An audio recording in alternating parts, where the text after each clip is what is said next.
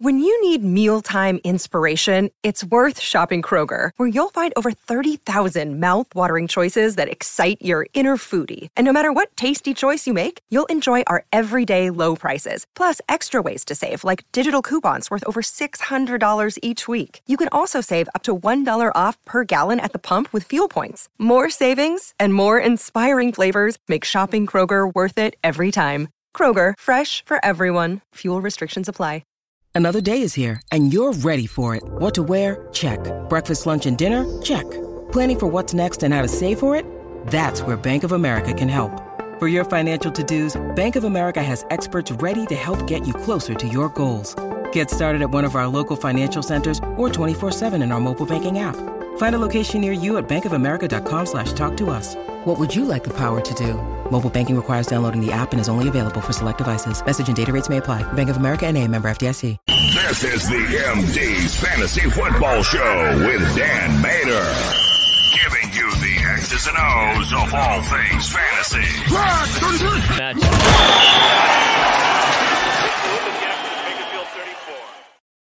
the Chicago Bears and the Green Bay Packers. And uh, Spedward's coming in here real quick. He's asking if we have any running back insights situation to Miami. We're going to get to that game real soon, actually. So stay tuned more for that. Uh, let's talk about the. Uh, I'm sorry, got me all screwed up. Let's talk about the Bears and the Green Bay Packers. Chicago is actually the favorite at and it's minus one. It's basically a pickup. The Chicago Bears are the favorite over the Green Bay Packers.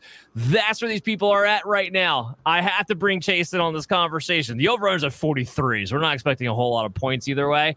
Uh, but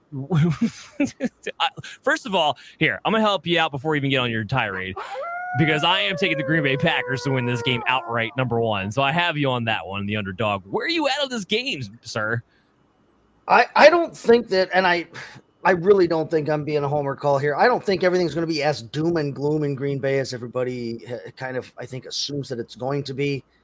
Um, I think they've got a ton of great young weapons. Yes, they're young weapons, but I mean, we we saw Christian Watson and Romeo Doubs. We we know that they've been in the league for a year. They're the old men in the room almost now. But uh, you know, Jordan Love seems to have connections with these guys. He's you know he's looked like he can be a playmaker in the preseason here. And I think he's done the right things for in terms of leading this team.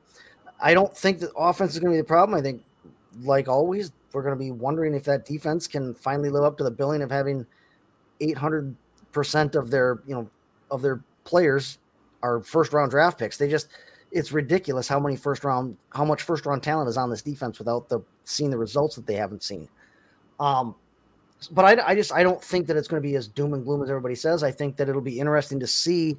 I do have Detroit and, and Minnesota ahead of them in this division, but I, I don't I don't necessarily think that you know that Aaron Jones or eh, well Aaron Jones isn't going anywhere. I don't think Aaron Rodgers being gone from this team is necessarily going to kill them as much as as the the national pundits seem to think right now. Yeah, now I'm totally with you on that one. Chris and I talked about this last week with Chaz Flaherty from Sports Betting Weekly when we threw some shekels on the Packers uh, to potentially win a division at plus 400 because it's stupid that they actually have the least odds right now in that division to win it. Absolutely insane to me. Justin Fields, of course, you're going to play him. I got him ranked at seven, though, ECR at five. The Packers only seventh in fantasy points allowed, fifth in only passing yards allowed. Here's the key, though, and this is why you know Fields should still go off the chain. They gave up the seventh most rushing yards to the quarterback last season, and, that's the big key, uh, big key when it comes to Justin Fields. There, Chris, is he a top five guy, or you have him more like seven or eight where I got him? I mean, I think you're kind of you know picking picking through hairs right there. I, I'm not. I think top five definitely a potential. Um, I think I, you know, overall in this game, I'm going to go the over. Dan, I'm surprised this is so low scoring. I think you know this Green Bay defense, as, Ch- as Chase alluded to, has a lot of draft capital spent on it, but it hasn't really overly produced. And they are terrible versatile quarterbacks, and they have been for decades now. Um, I can still remember Colin Kaepernick running wild on that team in the playoffs. So they haven't really changed their scheme either because they continue to run the same scheme for the last decade. Um, and I think that it can definitely be an issue for this team in general. So Justin Fields to me has a safe floor. I don't love the ceiling as much in this game, um, because I think both these teams tend to have a slower pace. But we did see Chicago roll off about you know five or six straight games with 30 points or more to end the season. So I think this is a game that could be higher scoring. Justin Fields is a guy that I wouldn't mind having in my lineup. So I don't know if it's top five, top six, top seven, but it's definitely a guy you're going to play. Well, yeah, and as far as the over in the game, you, you may not be wrong. A, a, lot of the excitement is on the offensive side of the ball for both these teams.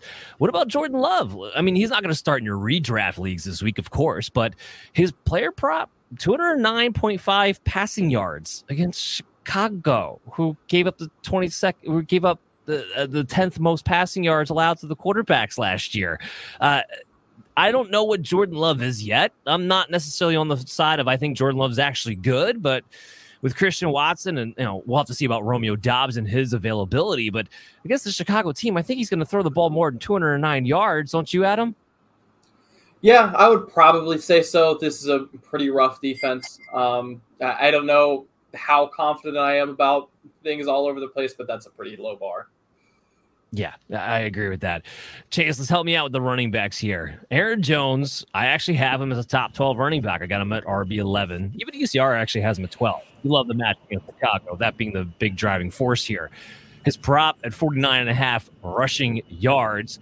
He's actually under that mark for the last five games. Is he going to go over or under that? That's yeah, that's that's a rough one. That's a rough one. Um, I think I think the positive thing in, in favor of the over on that one is the fact that Aaron Jones isn't they they don't run what we would expect the split to be. It's not a thunder and lightning situation where AJ Dillon is the only one that gets carries. Aaron Jones does it all. That's his prime value as a running back in, in fantasy is that he does do everything and can do everything and and and we we saw last year. I think there was an expectation last year that we were going to see much more of that split, and Aaron Jones proved that no, this is his backfield, and he's the one to own between the two. Um, just because he's such a jack of all trades, is he going to be? Yeah, is he going to get enough carries? Is he going to get enough run to actually approach that number? I mean, yeah, I think it could go either way too. Yeah. I, I, I, this is not one I'd be excited to be laying my yeah laying my ticket down for. But I still like him as a low in RB one. But I'm going to oh, ask oh, yeah. you this question while I got you here with AJ Dillon. I have him as RB thirty five. Should the gap be that big between the two? Is Dillon going to prove that he was better than the 4.1 yards a carry last year? That it was just a bad year, or is Dillon just maybe not as good as we thought? I don't think it's that he's not as good as we thought. I think it's just that he's not getting the the kind of usage to, you know, to justify being used as anything more than like yeah flex consideration right now. The this yeah this hasn't proven to be the kind of Cleveland Browns backfield we saw a couple years ago where where we have two not just startable but number one type uh, you know starting running backs in the same backfield. It hasn't proven that. It's been proven that AJ Dillon is a is a usable piece but Aaron Jones is a piece that that that, that you covet. He's one that you go after because he's in that upper tier. Mm, okay. So, all right. I will, we'll still be planting both those guys, especially in Chicago. Chris, speaking of Chicago, it sounds like Roschon Johnson surpassed D'Onta Foreman on the depth chart. He is expected to be the number two and expected to be the guy on passing downs. What does that do with your Khalil Herbert uh, value. I got him at RB 28, so I have him as a flex play at the very least. His Packers team, seventh most rushing yards allowed to the running backs. We know he'll have that role. Do you still play Khalil Herbert in your lineup this week? I do. I'm not super confident to do so, but I'm still going to play him as a flex option if I have him on my team. You know, I don't think it matters if it's Foreman or Roschon Johnson backing him up. It's going to be probably a similar split no matter who the second guy is. It's going to be Khalil Herbert and another guy who's going to probably do a lot of the physical hard work.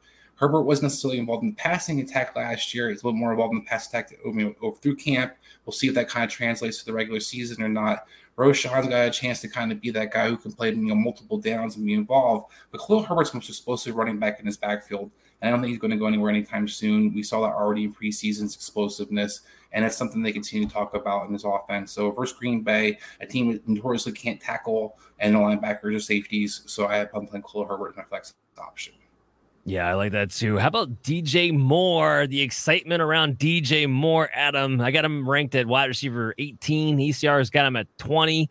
His prop for this game, 45 and a half receiving yards. Now, I don't know how great you feel about Chicago's passing game until we actually see it in a real game situation. But I got to think, as the new juicy toy is going to be getting featured all over the field, that we got to be going over there. No, I think so. Uh, it would be a little dicier if they put 60, because to your point, uh, I'm not sure what the passing volume is going to be here. Um, but everyone has an incentive right now to feature DJ Moore, right? This is the the trade they just made. Is the new toy then DJ Moore, he kind of had his down year last year. He's he's trying to show that he's still DJ Moore, right? So uh, for me, I, I, think all parties involved are kind of eager for DJ Moore to have a big week this week, and and uh, you know sometimes things just kind of move towards the easiest path. So I I, I think DJ Moore is going to have a at least break forty five. Yeah, I, am I'm, I'm with you there. We're going to cash that ticket. And, uh, good.